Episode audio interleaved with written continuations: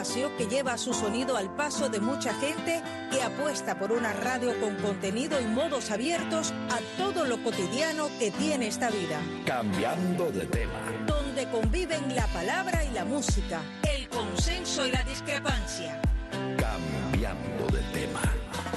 Bienvenidos una vez más a Cambiando de tema, un programa diferente, un programa con muchas aristas. Hoy vamos a hablar mm, de literatura, de traducción, de desafíos. ¿Por qué no? Porque siempre que uno emigra, enfrenta desafíos, a veces son inimaginables, pero hay que sobreponerse. Así que voy a hablar con un pinareño, él se llama Jesús Alberto Díaz Hernández pero la mayoría de sus amigos, y ya aquí en cambiando de tema lo consideramos, Tinito, gracias por estar con nosotros aquí en este espacio, Tinito. Gracias a ustedes por tenerme en el espacio.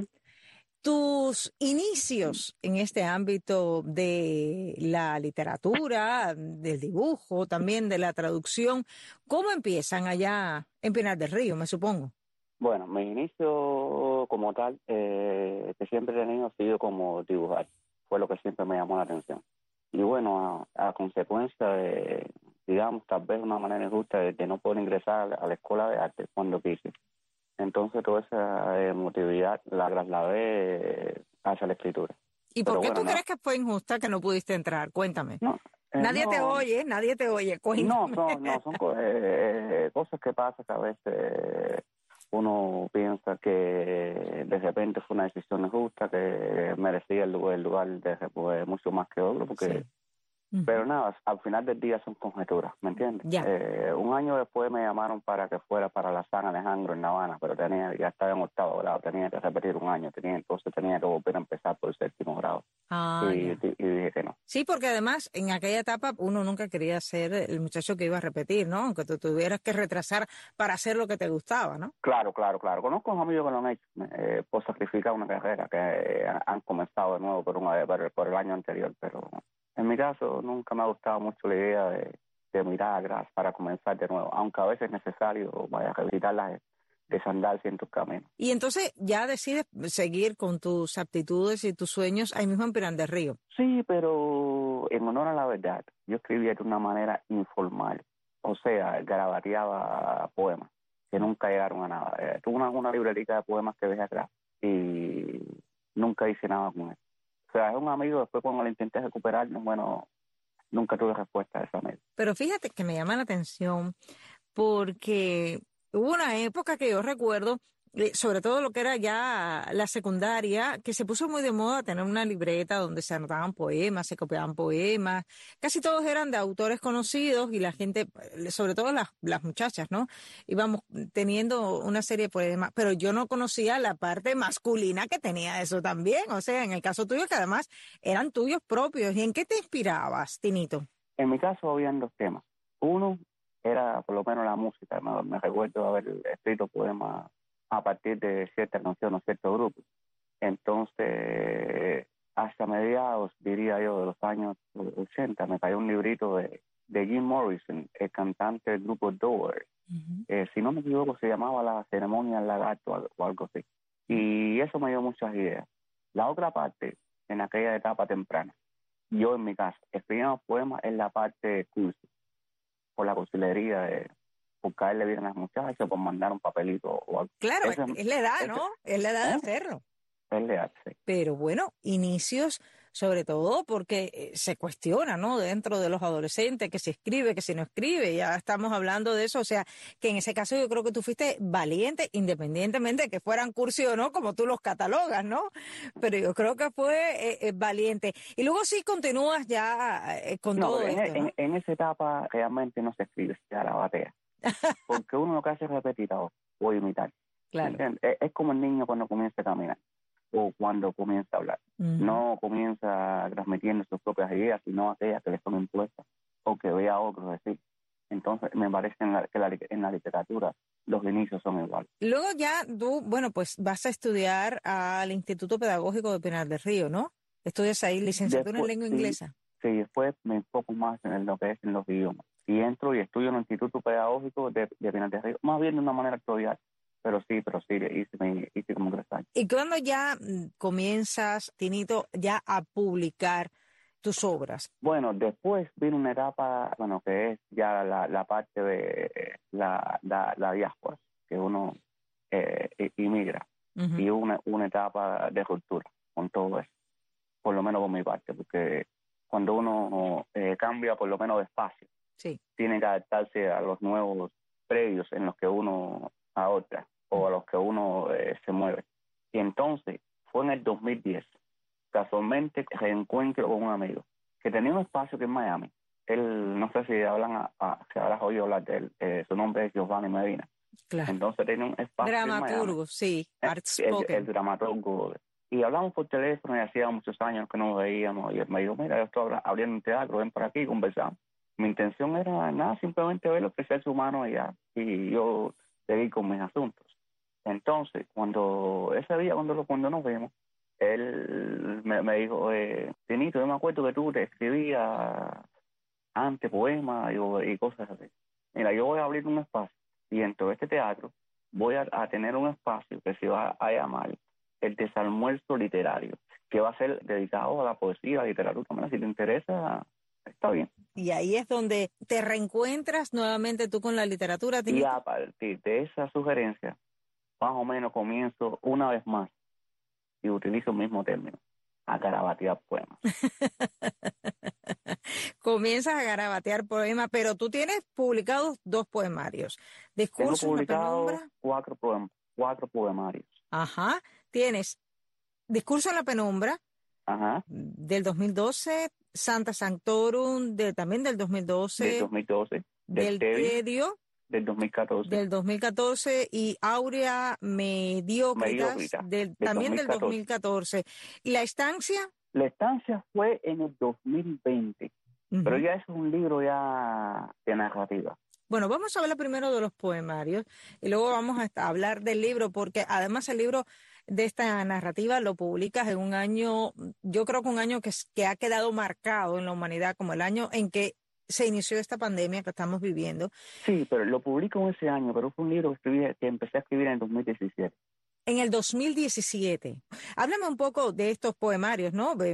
Por los títulos todo parece que son, digamos, diversos, podamos utilizar ese término, no sé cómo lo utilizarías tú. Bueno, los dos primeros poemarios yo diría que en ciertos puntos, aunque los recursos son diferentes, como que se encuentran. Fueron poemarios que ambos eh, comencé a escribir a partir de, de mi salida de, de lo que era el desamuerzo literario.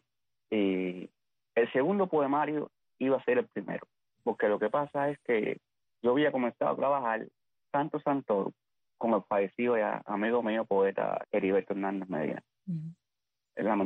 Quita la vida en el 2012. Pero que mientras yo trabajaba ese poemario con, con Heriberto, eh, hay una amiga que, que radica en Francia que se llama Margarita García Alonso que es la, la viuda del poeta fallecido también, Fayad Hamid. Entonces, en esa trayectoria, ella me pide otro poemario más. Lo que pasó fue que para no darle el mismo poemario que, que, le había dado Oliver, le di un poemario en el cual yo aún estaba trabajando y ni siquiera había terminado. Por tanto, el discurso de una penumbra viene siendo como un cuaderno, más que un poemario.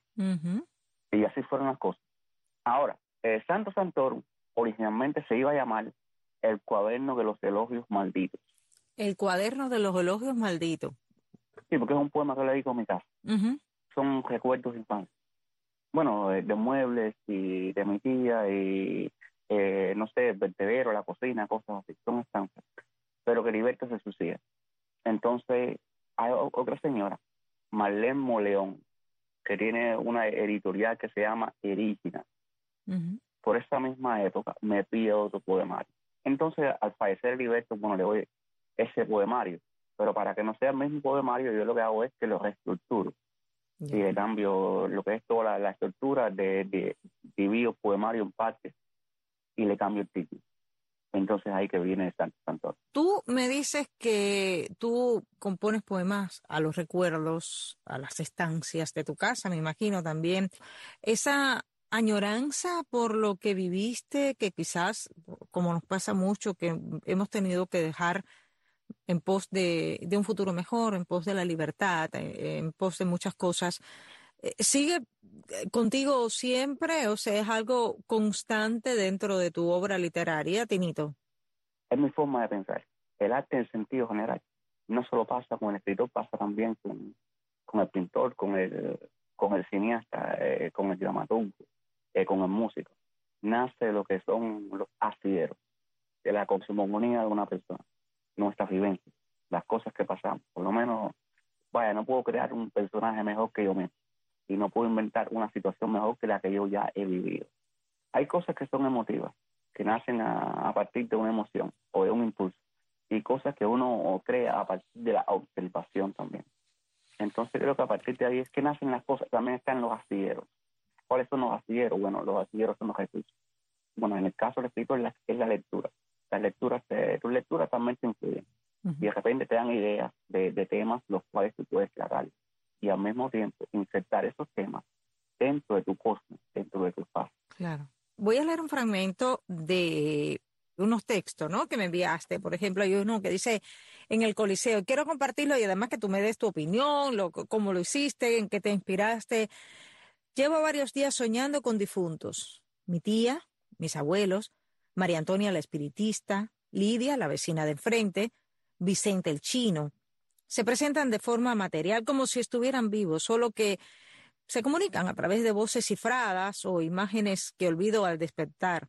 Anoche soñé con Pedro Torres, Pedrito, un amigo de la infancia, compañero de clases, que murió de un repentino ataque de asma mientras se bañaba en una laguna. De Pedrito aún abrigo la imagen de su cara afilada, su nariz ganchuda, de inmensas fosas abiertas y sus largas piernas delgadas, salpicadas además de vitiligo. Yo creo que aquí resume muchísimo lo que tú acabas de decir, ¿no? Tus vivencias, tus formas de ver, e incluso un halo de magia, creo encontrar aquí, o por lo menos a mí me lo transmite de esta manera, Tinito. En el Coliseo, eh, bueno, este es un libro de hace tiempo y que todavía estoy trabajando. Son mis diarios, es un libro de diarios. Eh, diarios y apuntes y memoria, pero bueno, son diarios.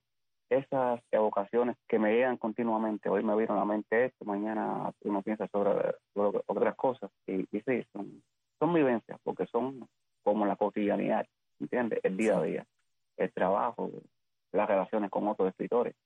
Y se llaman en el Coliseo porque es una manera, por lo menos muy mía, de una especie de comparación. Lo que la atmósfera en torno al Coliseo romano y la atmósfera en torno al, a nuestro Parnaso. ¿Pero tú te sientes como un gladiador? Bueno, metafóricamente digamos que sí, no es que me siente como un gladiador, porque es una manera de sobrevivir, una supervivencia. Yo creo que es algo que cuando uno emigra, además, eh, es un, algo que uno se convierte. Y yo no sé si la emigración te ha hecho aferrarte mucho más a esos recuerdos que tenemos de nuestra infancia, porque no estamos allí, no vivimos el día a día, en muchas ocasiones hemos perdido el contacto con las personas que habitualmente estaban, otros desgraciadamente fallecen en el camino y no podemos decirles ese último adiós. Te enteras a veces, no sé, cuando pasan días, cuando pasan meses, incluso cuando pasan años, suele pasar en muchas ocasiones. Y creo que eso es una constante, ¿no? De, del que migra, del migrante, de, de el que deja su tierra y nunca más regresa, porque hay muchos que quedan en el camino. Ejemplo, tenemos miles. Yo, mismo hace muchos años que no voy. Pero bueno, mira, en honor a la verdad, la intención primera, por lo menos eh, en mi caso, cuando uno emigra, a veces uno lo hace de forma irreverente o disgustado. Entonces, en ese momento hay una cultura de lo que uno quiere estudiar. Y los primeros años uno trata por lo menos de obviar. Pero hay una realidad. Son cosas que son del subconsciente. Entonces, tú no puedes librarte de una cosa que realmente que anida en tu alma o en tu interior. Eso es algo que nos acompaña siempre, independientemente uno quiera recordarlo. Eso es inevitable.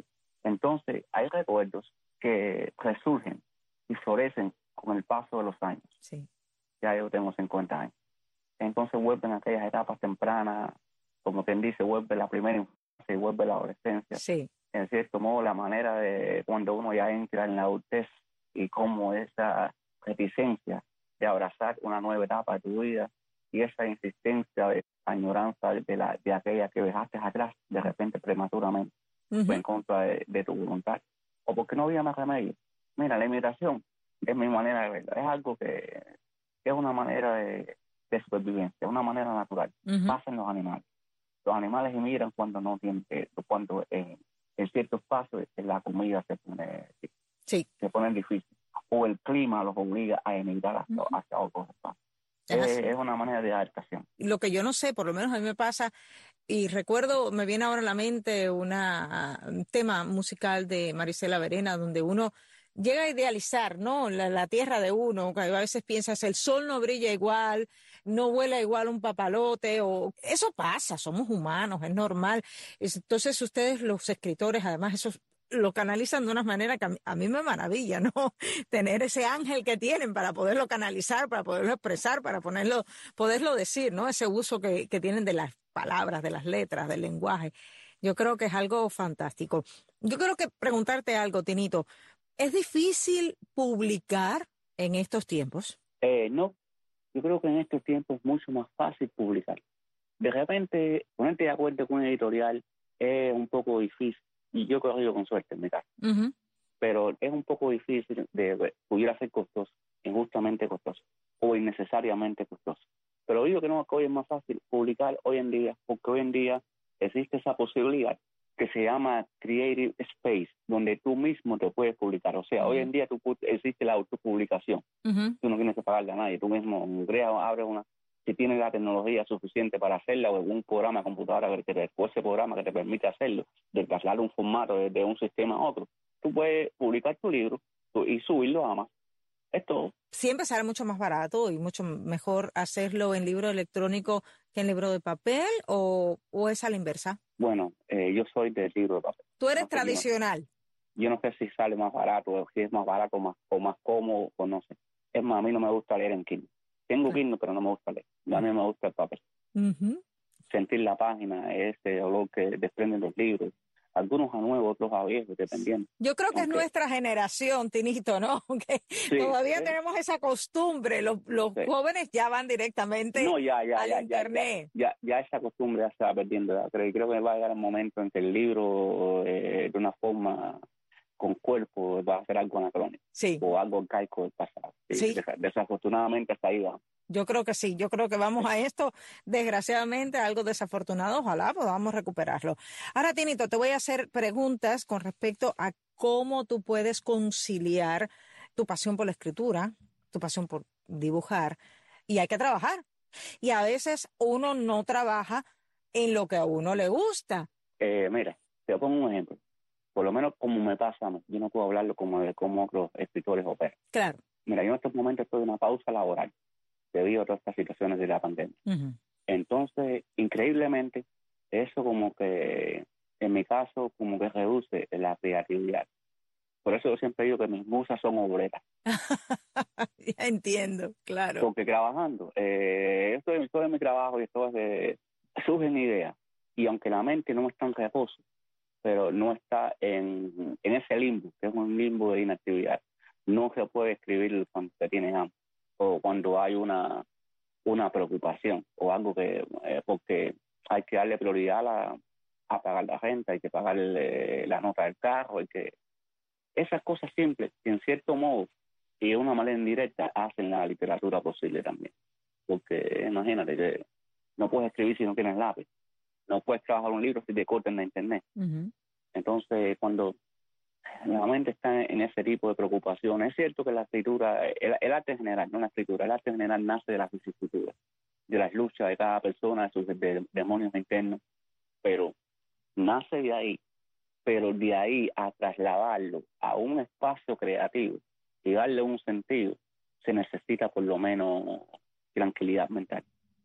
Cuando digo tranquilidad mental, que tú sepas que que tu vida, en cierto modo, eh, de una manera módica, está resuelta. Que tienes tu trabajo, que tienes, no sé, eh, por lo menos las condiciones eh, primarias creadas, porque se necesita sosiego para darle un espacio a eso. Definitivamente es así, pero bueno, esperamos que esto pronto se solucione y que No, pero no, todo se soluciona. en esta vida todo tiene solución, ¿no? Siempre se dice, un viejo refrán. Y sobre todo lo que sí queremos es contar contigo en otras ocasiones para seguir hablando de las revistas, de la escritura, de la poesía, de las musas tuyas, que son obreras.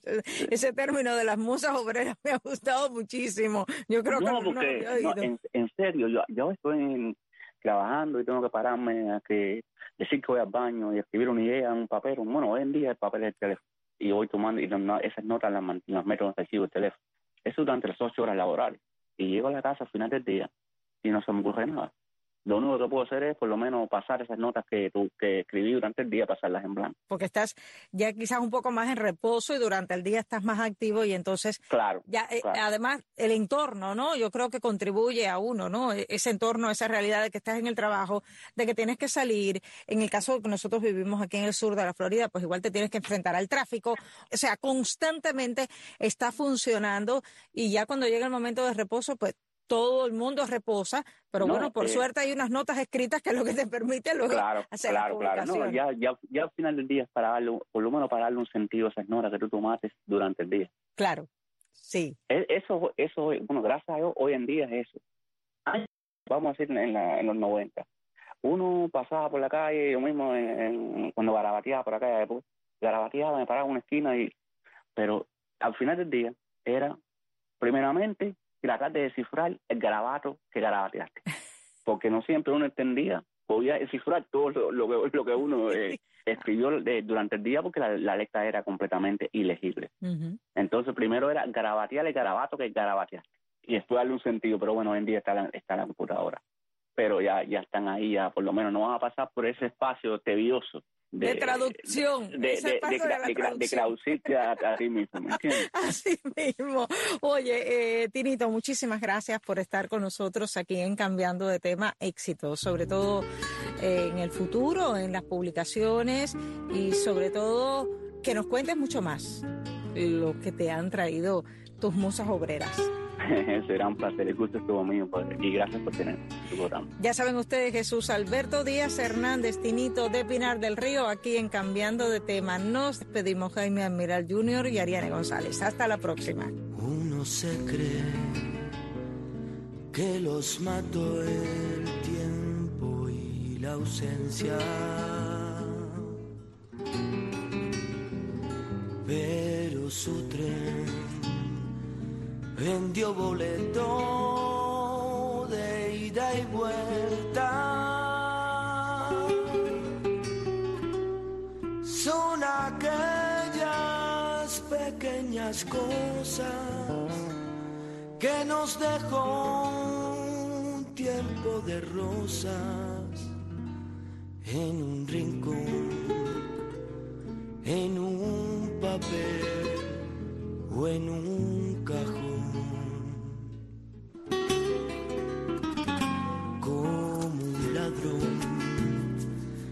acechan detrás de la puerta. Te tientan a su merced como hojas muertas. Que el viento arrastra ya aquí que te sonríen y nos hacen que lloremos cuando nadie nos ve.